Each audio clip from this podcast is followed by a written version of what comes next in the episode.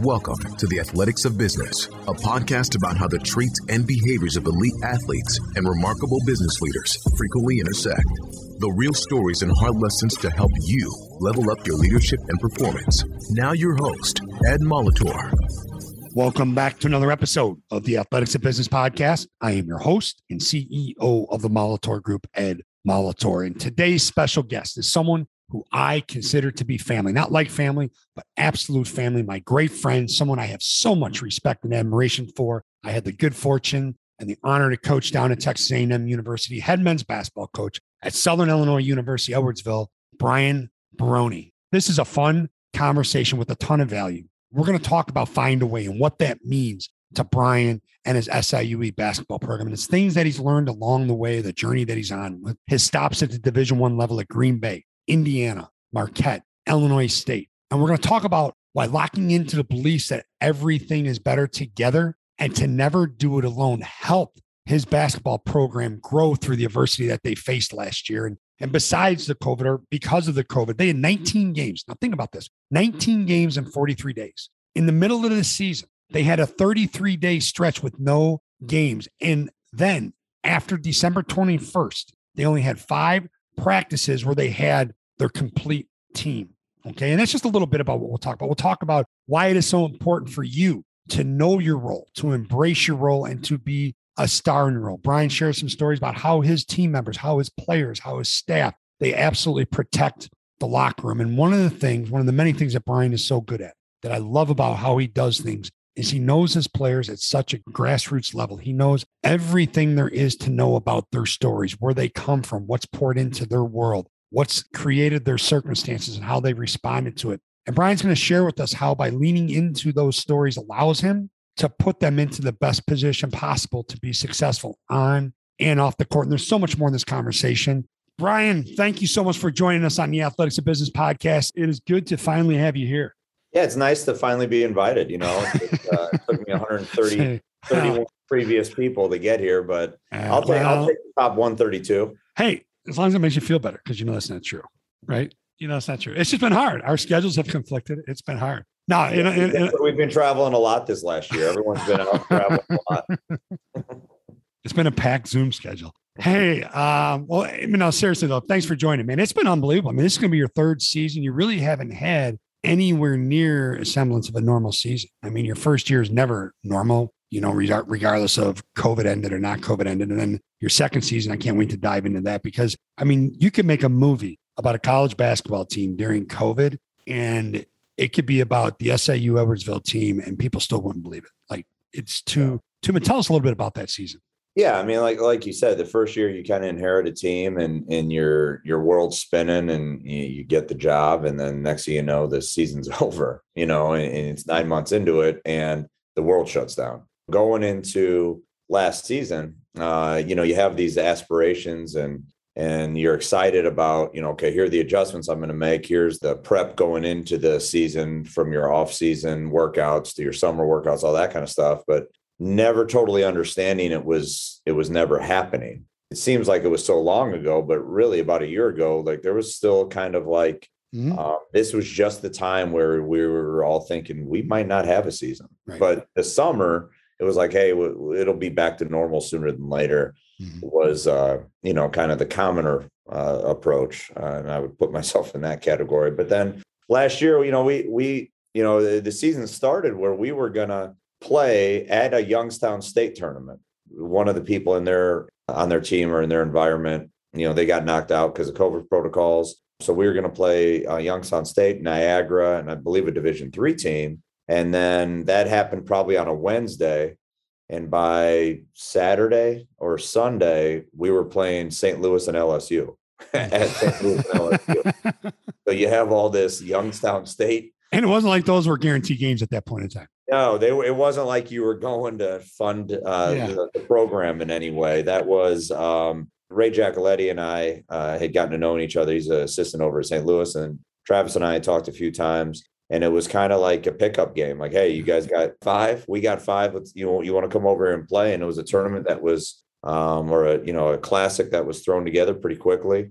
And within a day and a half, we were literally just pivoted fortunately for us, it was close, but and then then the season just kind of went from there on out. There's a story after story from how it all went down.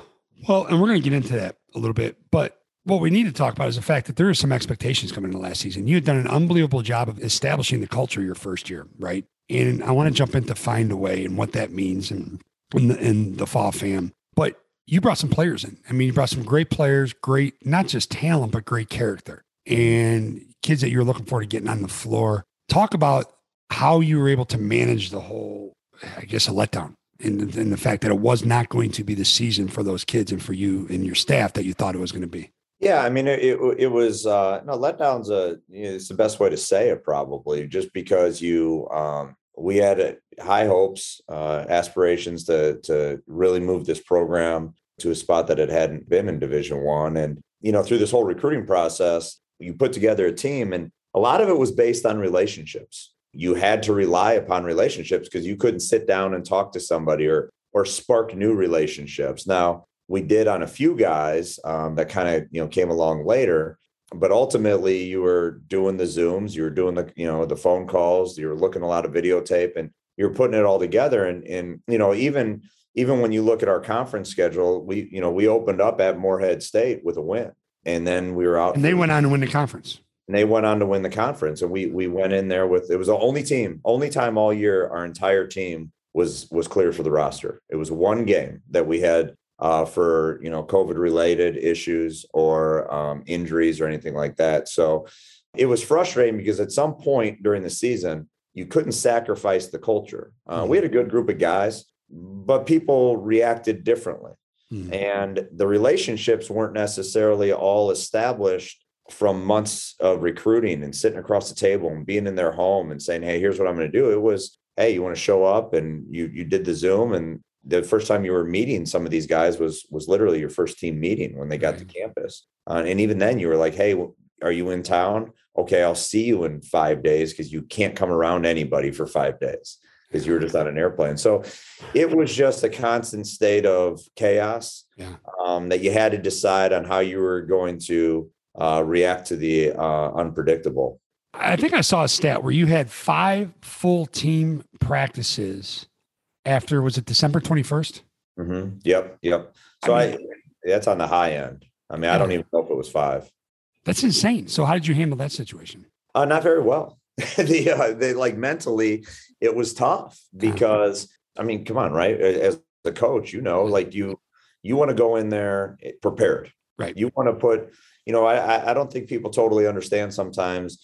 You know, the game is all about the result of all your preparation. And when you're just kind of going out to a game and you are prepared as a coach, like I knew what was going on, I knew what the other team, but you don't have the time to actually practice, implement not only their game plan or or what the other team does, but but quite literally what what you need to work on. Like we we didn't have an opportunity to enhance our offense through practice, so that was very frustrating. Um, when you know you look at five practices from D- December 21st, and I would say some of those were you know, uh, so, so. long walkthroughs. Yeah. You know, uh, where we had a whole team. Yeah. You know, and, and I was at the Valpo game. Uh, what was that November? The Valpo game? Yeah, that was right November. Yeah. November. Yeah. And you could tell, I mean, you could tell you had the pieces young, right? Like you could see it, but you could see probably 10 minutes ago in the game, it was just like, it just wasn't there yet physically because you hadn't had the time to everybody, for everybody to play together. Right. And for everybody, you just, and you could see you know, even those practices where you had everybody, like you said, it's not like you get to know how guys are going to react in certain situations because you don't have the time to put them in certain situations. You don't see how they respond to that. So that had to, but yet you still went on the road and won some big games during the season. Yeah, I mean, for us, we won the most road games in school history this year. That's a, an accomplishment that we're we're proud about. You know, I think what happened was as the season continued to go on, you had to make choices on how you were going to react. I know I said it a little bit ago, but in our team, for the most part, uh, for the most part, we reacted to just become closer because that was the one thing about the road that was actually unique was when you're on the road, we could be around each other. We could be around each other, like in the hotel room. We were on each other with, with, with each other on the bus.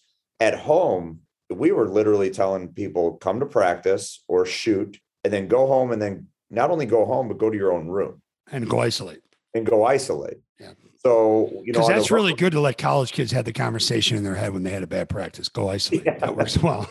yeah, this you go. Yeah, you're a little frustrated. Yeah, just go think about it yourself, and I'll see you tomorrow. Uh, Don't talk to anybody. If you want to, make sure it's uh you're not you're not face to face with any teammates at all. Yeah, there you go, and that'll be good for you.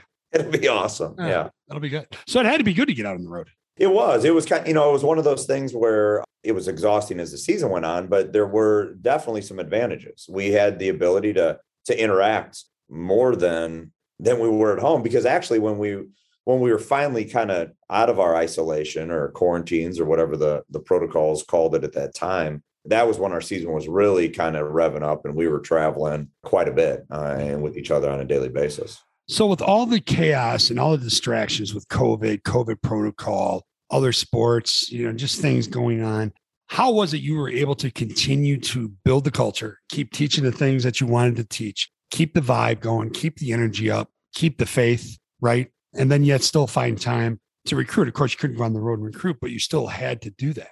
Yeah, you had to make uh, an effort to to put the the, the student athlete first. You know, you're, you're making decisions based as really, and it, probably made me a, a better coach in the long term because I felt that whenever there was some some struggle, you had to err on the side of this is something no one's ever gone through before let's make sure that the student athlete, the guys on your team, this team is okay. We mentally, physically, emotionally. And that's kind of how I just started making choices.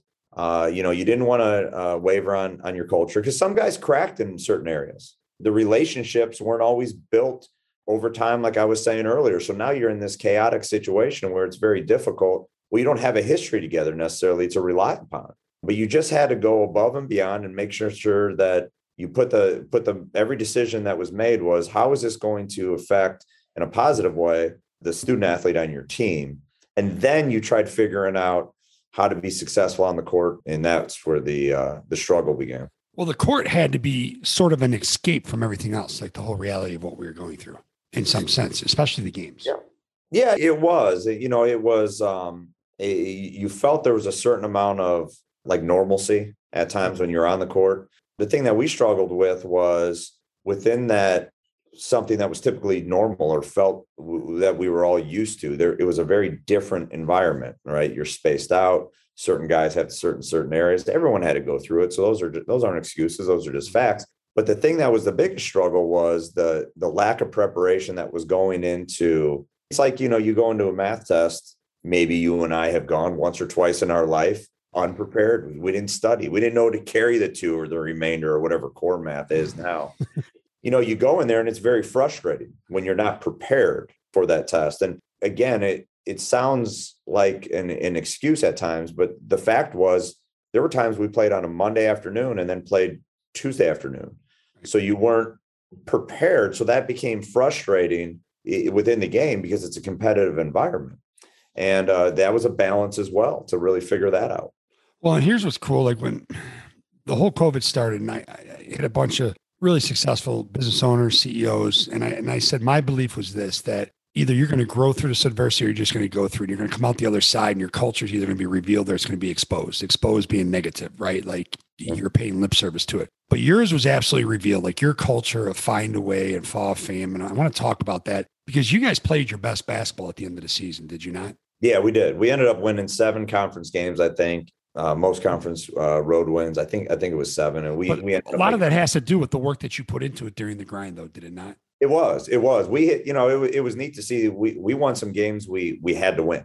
You know, to get into the the end goal isn't always to make the conference tournament. Obviously, you want to be at the top of that ladder and cut down a net, but you had to have some some goals that were attainable throughout this season uh, for us. And and our guys really came together and were like, all right, that's something, we, you know, we want to get to the conference tournament. We want to get to Evansville in, in play. And, and our guys did. And it was something that was, it was exciting because you're like, okay, this is something that if we can stay together uh, for the long term, it's, it's going to pay off. So what have the conversations been like this off season? Because you ended on a high note. Mm-hmm. Even though you lose the last game, I mean, there's only one team that wins the last game of the season. But what are the conversations in terms of the story that your players are telling themselves of what you can accomplish now when you look back on all that you've been through? Well, I think one of the obvious things is no one did anything. No, nobody did what we did last year. Like there's not a team in the country that did what we did, you know, 19 games in 43 days.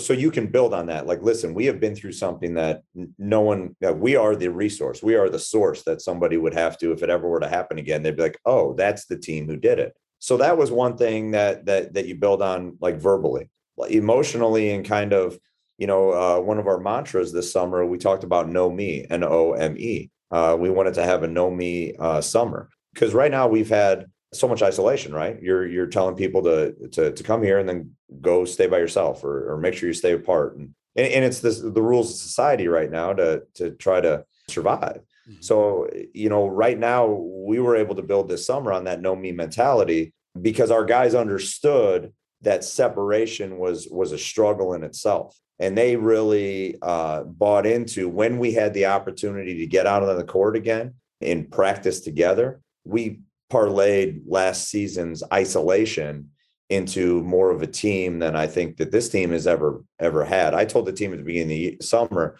this is going to be the most productive you, summer you have ever had. Um, whether it's guys transfers other places coming from other schools, and, and I think we achieved that. Now we still have a long way to go, but the mentality was definitely we're doing this together because when you don't do it together and you are isolated, it's not nearly as fun and the struggle is is tough. And you do an amazing job of creating this family culture and this family atmosphere and environment. And a lot of that came from playing for your dad, working for your dad. That's the way it was. I mean, it wasn't we talked about it. We just we just did it. Can you talk into that a little bit about how you do that there? The you know what you guys do together as a team, how you carry yourselves together as a team, because it really is pretty powerful. It is. In last year, I, am not acting like I'm John Wooden. I'm not Phil Jackson. Not, but the one thing that I have within me is uh, an ability to be part of some a family atmosphere. And if we can build that and that's you know that's a big belief in in the culture i think that's going to win us as many games as the practices that's where you become special and that's where uh, i've been around great leaders that's where we're, we're best at. And mm-hmm. the thing that we struggled with obviously last year you couldn't have that. You know you had to have some zooms and you were trying to be creative and, right. and that kind of stuff. Well we missed out on that. So now that is even more of a focus. And it goes back to to the teams you were on. I mean, I was, you know, 10, 11 years old. It's, you know, you talk about why do you want to coach? Or did you always know you wanted to mm-hmm. coach? Because your dad was a coach. And I was like, I never didn't think about coaching. I never did. And and the, the reason I probably was at that point in my life is that you guys, your teams at Creighton were that good golf shot, right? We're not very good at golf, but when you hit that good drive, you're like, oh, I'm going to keep doing this. That was fun. You guys were that golf shot for me. You guys were that thing that I will never forget. Never the the the the, the Thanksgiving dinners, the, the the the tears. A parent passes away, and one of the players staying at the house for three or four days. The struggle, the excitement, all of that was something that I just was around, and it was mm-hmm. because of the culture that you know. Obviously, my dad, his staff, you being part of the both the staff and and as a player was so important uh, it part of my life that, and I love it. And I want I want to give that to my kids. I want to give it to to the team that I'm around. So you just got to work at it. Which, and we were a tight family. And I need to take a side step here for a second. I won't tell the whole story because we don't have the time. We were such a tight family that your mom and dad felt that it was okay for us to stay at the pool with you in in um, Monte Carlo, and they entrusted us to babysit you. But the rest of that story we'll leave alone. hey, you guys, you yeah, yeah I'm sure you. We didn't do the best job, but nevertheless, we're good. Life lessons, Brian. Life lessons. Yeah, no, but it, it's it's so fun to watch, you know. And obviously, I see so much of your dad in you, right? I see so much of your dad in you and the way you do things, and to see your kids when I watch the videos of you guys, whether you're swimming, whether it's your your Fourth of July party, we're having water balloon fights, and I see your little guy in there, and um, hopefully they don't torture him the way we tried to torture you. they do. Yeah, they do. good good. But it's part of being a coach's son, right? I mean, that's yeah, why.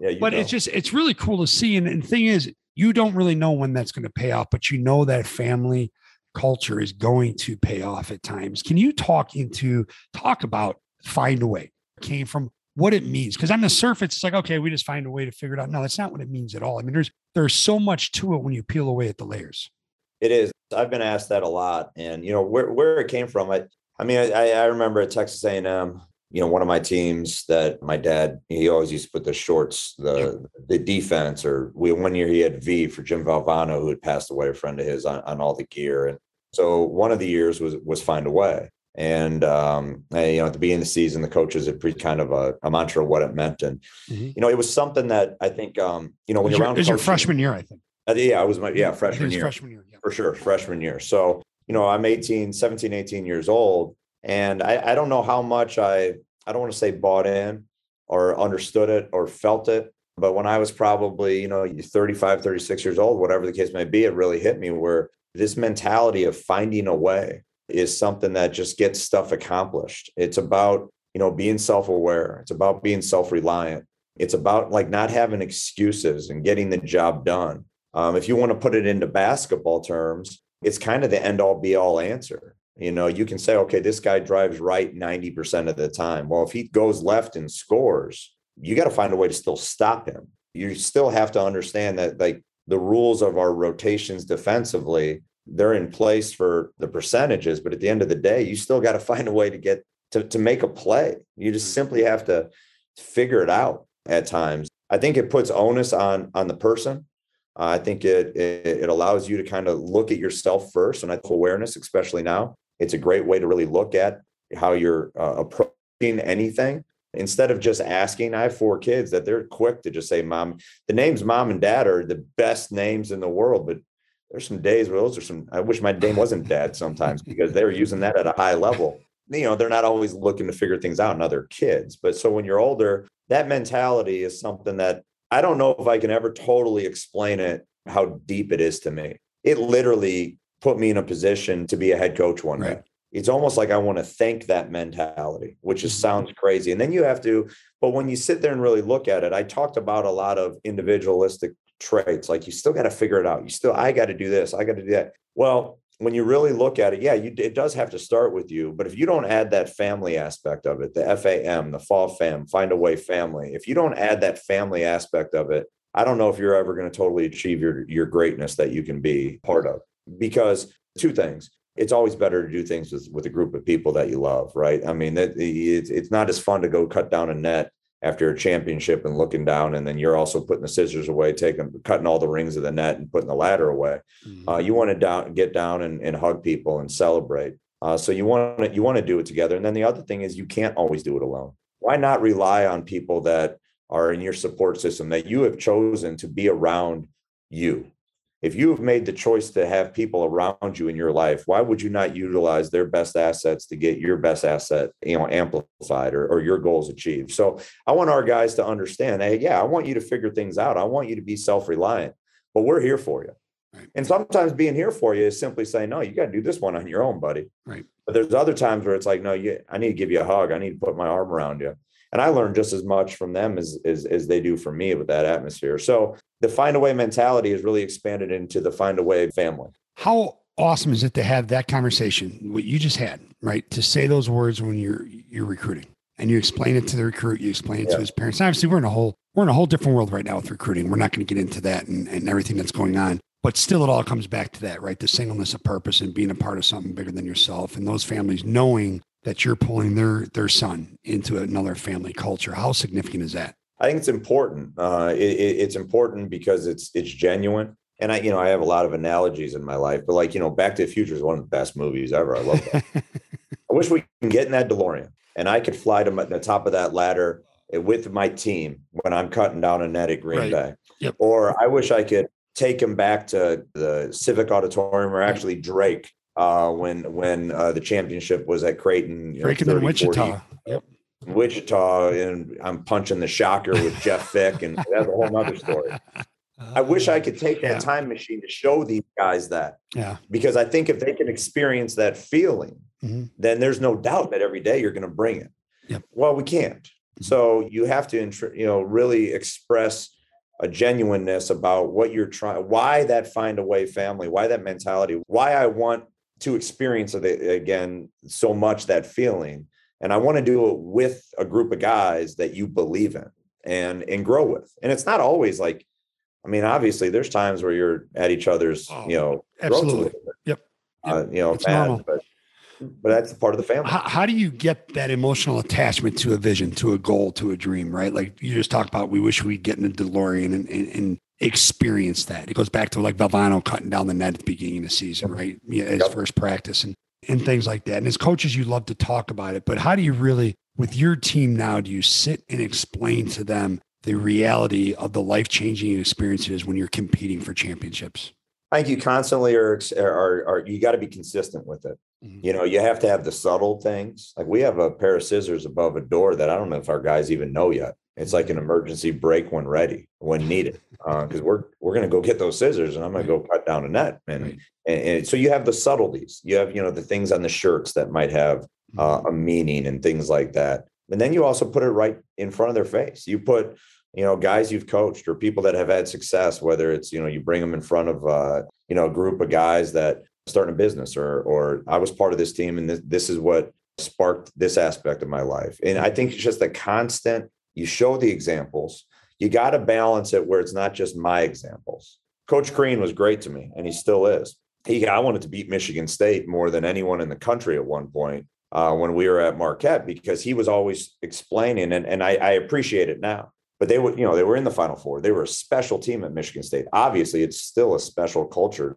Mm-hmm. You know, he would always just talk about, you know, the successes there. And as a player, sometimes you don't always want to accept that for some reason, you know, whether we're just 18, 19 years old, being immature. Uh, so as a coach, I've always thought of that. You got to show those experiences from personal uh, experiences, but you also want to show some other things to kind of change it up a little bit. And if I can connect, you know, one guy at a time to, to really start that belief, um, you know, you have a, a guy who runs a business locally and another guy who starts on an NBA championship uh, or finals team.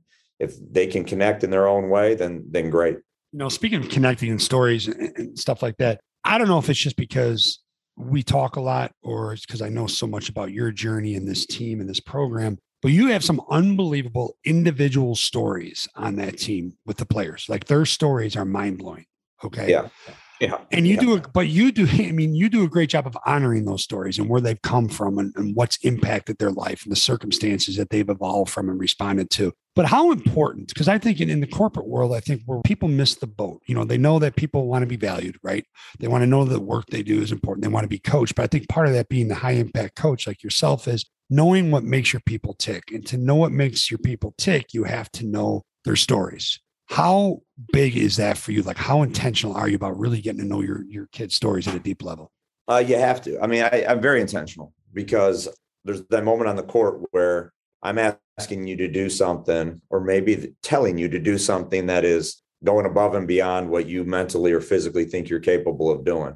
And maybe sometimes it's in a confrontational way. Uh, but if they understand that if I were to take a step off that court and they were to take a step off that court and ask me for something, or I was going to ask them, this is not a one way street. This is a together thing. And if if I were to ask them, or if they were to ask me something, they understand that there's a relationship there, and there's more to me just saying, "Hey, set a harder screen, go rebound better."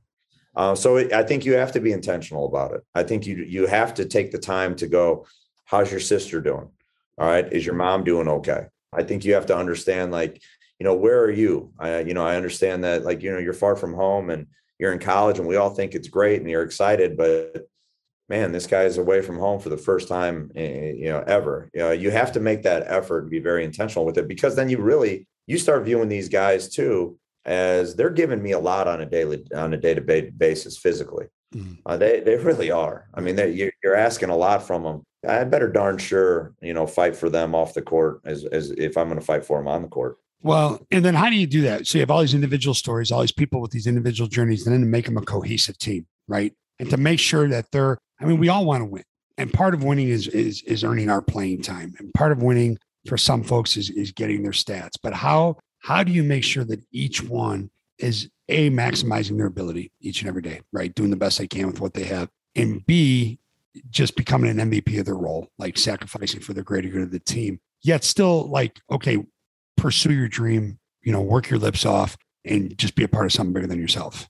Well, I mean, you, you talk about the role. Like we have something that's one of you know, your role, embrace your role, be a star in your role. Uh, it's real simple. Know your role, embrace your role, and be a star in your role. So whatever your role is, all right, you can be a star in that role. You can literally be the best person on the team at that position in that role. Uh, so we talk about that a lot. I think you ask them, you ask them questions about themselves personally. You put them in a position where, uh, and then you listen. you know, you don't just say it like, all right, I asked him how he was doing today, but I was also over there thinking of the next thing I was about to do. You listen. And, and it's fun because sometimes you hit somebody, even if it's academically, like, hey, how'd your English test go today? And they kind of give you a double take in the middle of practice, like, it went good, coach. You know, geez, like I think you have to be intentional with that kind of stuff. But then you also have them share that within within them the, the team setting. There you, you can do it randomly asking questions in front of the team, or there are times where we'll we'll put a guy in front of the uh, locker room and we have 10 questions. We ask him 10 questions.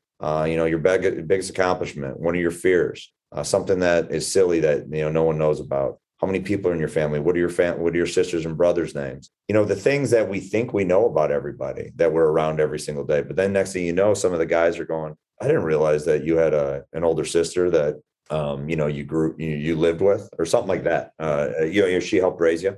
And putting those guys in settings like that where they're they're able to communicate with each other because I don't think they ever right. You're 18, 19, 20 years old. You don't sit there and talk about all the time that you have these deep thoughts. We have a young man on our team that had a brain tumor five, six years ago, couldn't walk, couldn't talk. He went in in the middle of the night and thought he had a headache. And, and next thing you know, he's going into brain surgery. And next thing you know, he asked himself this is a question he said. He asked himself, if I close my eyes and I don't wake back up, have I done enough? Am I ready? Man. I mean, are you kidding me? No. Like, I mean, and he says that to me. I see it on like a, I, I saw it on a video that he'd put together, and he Mm-hmm. says that to the team. None of us have asked that, right? Well, and then isn't that where you moved from being in the fight with each other to being in the fight for each other? Right. Yeah. That, that whole different kind, that whole mind, different mindset. And you refuse to let each other fail because of how tight you are. And you just made a great point by asking those questions because I mean, when we were 18 or 19, like we found out things about each other when life pulled those things out. Like when per- certain people, when a teammate went through a mom being sick, right? Or mom and dad getting separated or losing a sibling or something like that. I mean, that's when we found out about each other. But you think about how powerful it is to sit there and, and pull those questions out of each other. And Then they have the guys be honest with each other. I don't know what I would have said. If someone asked me my biggest fears when I was 18, I, I don't know, figuring out my major. I don't know. Well, I think one of our biggest fears was the same human being that I grew up with and the guy that coached you. we were both, I think we were that was, and the Uh, person he was married to too. I think uh, we even more so. I think we were scared if she was going to uh, handle us if we if we made her run. But that was a fear out of respect. that was that was a different level of fear. Admiration and respect is what that fear that fear was. There's no doubt. Yeah. No, but it's that, that's awesome. And you had to have seen that show up in games and practices when guys were going through stuff during this whole kind of crazy time. You did. No, you you you 100% did. Because when it didn't show up, it it, it was even more evident. Mm-hmm. And that's when I thought that like when someone acted in a particular way that that I, you know you don't agree with or you wish they had not, it was glaring Mhm. because it was a little more uncommon than than and that's where you know you're going in the right direction. Yeah. Because it's those things stood out. And then the intentional questions or the intentional pats on the back or or the sacrifices Mhm. that these guys were making. I mean, they were playing every day, every day to exhaustion. And one time we had a kid that was in high school in, in December. 33 days later, after one practice, he's playing at Belmont, like on our team. So that sacrifice, a willingness to just go out there and say, you know what, guys, I'm gonna, I don't know what I'm doing, and it's gonna be pretty hard, but I'm gonna try for you. How much does that help your players? They police the culture themselves, right? Because they're protecting it. Like it's a culture worth fighting for. And, and knowing those things about each other and going through those things and growing through those things with each other. How much has that helped your players police the culture? I think it's moved us in the right direction for sure. There's no doubt about that. We have guys that are willing to to say we're not doing this. No, no, no. We're not having a year that is in chaos. Uh, not not because of what they necessarily did, but just because of the situation. But we're not where we ultimately want to be. I think you always are going to strive for it. But we're moving in the right direction. You can definitely see to these guys' credit, these young men's credit, they've embraced the practice, and for lack of a better term, they've embraced okay, we've had 6 a.m. boot camp. Don't totally want to do it, but you know what? It, it, it's worth it because I'm not going through what we went through, and we went through too much Mhm. to not go through this uh, as well. Yeah. Now you talk about the 6 a.m. boot camp and, and all that stuff. And, and now you bring recruits on campus. Okay. Will your players be your best recruiters? And when they are your best recruiters, do they have the ability to, and I believe I know the answer to this question, but I want you to talk about it to our listener. Do they have the ability to say, Coach, listen, they're a great fit? Or Coach, they might be a great talent, but there's no way they're going to make this team better. Like they're they're bad. Like it's just not it. There's not a fit right there. no, that's a great question because I don't think people get that concept. Like you you you bring these these guys to campus and you you want them to hang out with your team. Uh, you want to see if they're going to fit in. Yeah, a good player might not be a good player in one program that he is for another program just because it's right. We're all different people and different cultures, and we all do it a little bit differently. So the way that we do it is starting to really be evident within our own team. Um, so when guys do come to campus, I am one to always ask, you know, do you think they'll fit? I don't always say like, how good do you think he is? Because sometimes they play on their own or they kind of know each other. We're supposed to do that. You know, you'll ask at times like, hey, did you ever play against him or things like that. But what I want to know is like, do you respect that guy? You know, if you play against him, what I want to know is, is he is he a guy that like on the bus we can have some fun with if or if we're doing karaoke in the in the whole hotel one day is he going to jump up and we'll have a good time with like they're our best recruiter they are because if i'm going to sit there and talk about the family find a way family mentality and, and togetherness i have to be able to show them this is what i mean. I have evidence. Here's my team. Here's what i'm talking about. Here are the guys that i feel that you are like. You might not be exactly like but you can be part of. Um, so i'm definitely they're they're a huge part of our recruiting for sure for sure. And as as we begin to wind down here, I want to make sure I don't miss something that's very significant because we talk about change a lot. And I really felt like my coaching career prepared me for the business career because every single day there's something happening. Like there's so much that's out of our control in the coaching world, right? Things that are happening when that you have no idea. But now there's this change that's right in your face. There's a name, image, and likeness, you know, and all that. And then there's the transfer portal. And I think the transfer portal is huge. And for you building a program with good people, right? Not trying to, you don't want the quick fix, but you also don't want to miss out on players that can help get you to the next level. How important is it for you and your staff to constantly be on top of how you're embracing change and how you're how you're working through it? Well, you got to educate yourself. You got to know it. You know, you got to know it before you just decide whether you're going to be part of going this direction in recruiting or taking part of this and the and, name, image, and likeness. So you you got to educate yourself to understand the rules and the uh, the new trends. Um, you know, ask other coaches, ask other places, and then you have to decide. What we decided for this most recent recruiting class, which is kind of the first one after the transfer portal, um, we really kind of stayed true to what I would have done a year or two ago. I was a transfer. Now I was a transfer because you guys shouldn't have signed me. I was averaging two points a game and Tyronn Lue uh, was was having a, a, bucket or two on me, so I unfortunately did not salvage. It's the first shot he made uh, the whole game. My dad, man, you know, yeah, I was, I, I, I came out there, hit a bucket on him to start the game. I was like, let's go, and then by the end of the game, we finished with thirty between the two of us, and I still had my two. That's all right. It's so still thirty was, between it's thirty between the two points. Yeah, yeah me and Tyronn Lue had we had thirty between the two of us. But like you know, don't forget uh, so you also played three hundred minutes at Oklahoma too, and never came off the floor. Yeah, that was a, that was a, uh, just one layup. We just needed one layup. Just needed one layup to win that game. Let it go. That's I, I don't want to say a word. B track. That's a B yeah, this. Big time. We'll talk about that next week. Yeah. Because I was a transfer, so my point is that like I, you know, I, I, we all transfer or don't transfer for different reasons. There's so many reasons why that portal is is being filled, good and bad. Uh, and I think it just keeps on coming down to what do you need position wise? Where's the relationship from? Is it something that you have built just you and your staff have gotten identified a player and and really gotten to know him is it are you calling the different coaches that they've played for and, and trusting those relationships um, because some coaches are going to be like oh yeah he's a great kid and they just want him off your hands. Other coaches are going to be yeah he's a great kid and i wish it would have worked out and it's a little bit more substance to it. So you got to be able to kind of be a little bit of a detective as well. And when you say that what do you mean by that? You have to be sort of a little bit detective as well. I mean, you have to take the time to ask the questions because I always tell our team, or I'm sorry, recruits and families when they're in here, I'm going to protect the locker room. Mm-hmm. I always want to protect the locker room because if your son's in that locker room, if I don't protect it with you through this process, if I don't show you that I'm protecting the locker room uh, through this process as a young man potentially being on my team, then who's going to say that the next guy, if you happen to be in my locker room, that I'm that I'm just not saying stuff. I'm not protecting the locker room when your son is in my locker room. So you have to ask the questions. You have to do your research from a basketball side too. Is he scoring points that are going to be the type of points that he can score for for our culture, for our offense? Um, is he the kind of player that you know is successful uh, within our scheme and our system? So it's not always like you're trying to find out bad. You're just trying to find out information right. to best put your team and that young man in a position to succeed. Right. Right. And I always, you know, I remember as a coach, I always want to know, of course, we always want to know if people can win together, right? Can I win with this kid? You know, can we win with this person? I want to know if we can, if we can lose with you.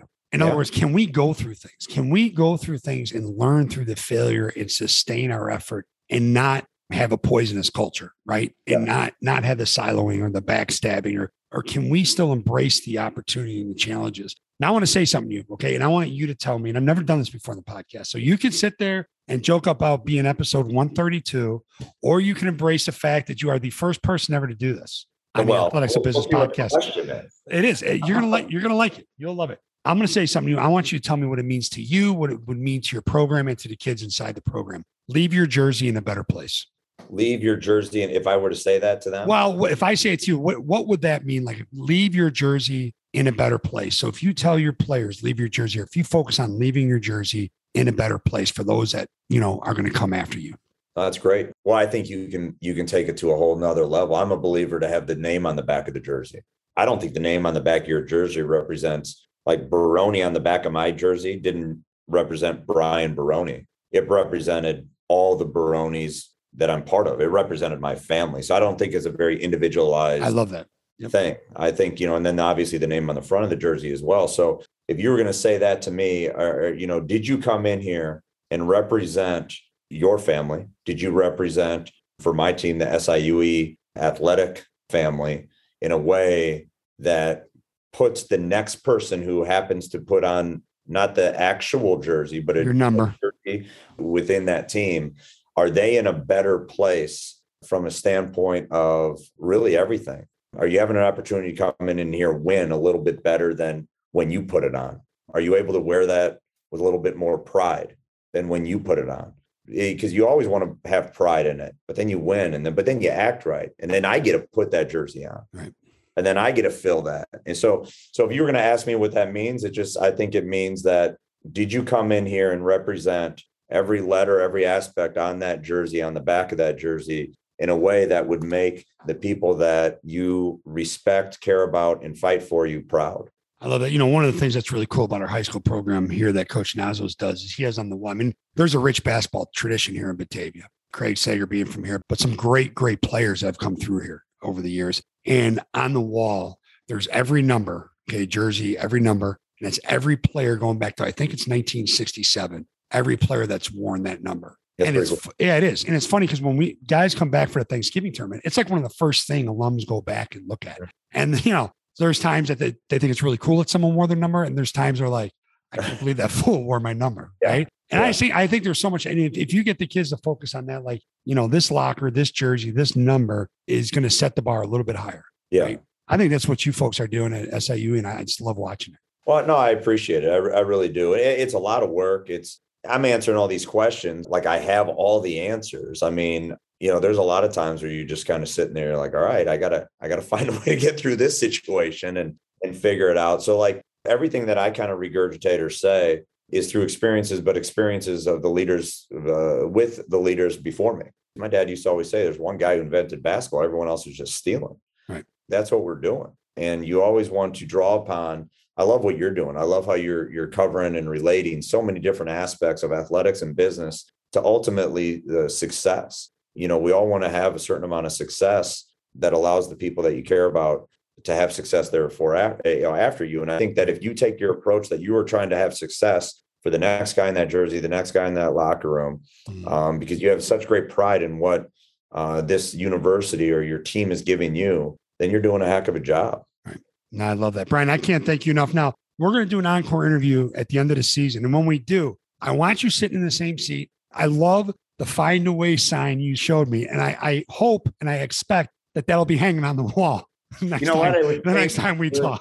I just was changing it for the interview. You got the sun coming in now. Yeah, there, it was but, almost like. But I know that's that's a great sign you showed me, and I know. It, it, I let's just make sure that's hanging in the background. Hey, it's part of our brand. It's part of our brand, and that'll make someone happy by by, yes. by putting in the right prominent spot on this. All this right, B. All All right. Thanks, man. I appreciate you. I appreciate how you're doing things. You're the best. You're the You best. are. Thanks, Brian. Thank you for listening to the Athletics of Business. Be sure to give us a rating and review so we know how we're doing.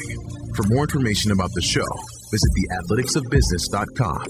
Now, get out there, think, act, and execute at the highest level to unleash your greatness.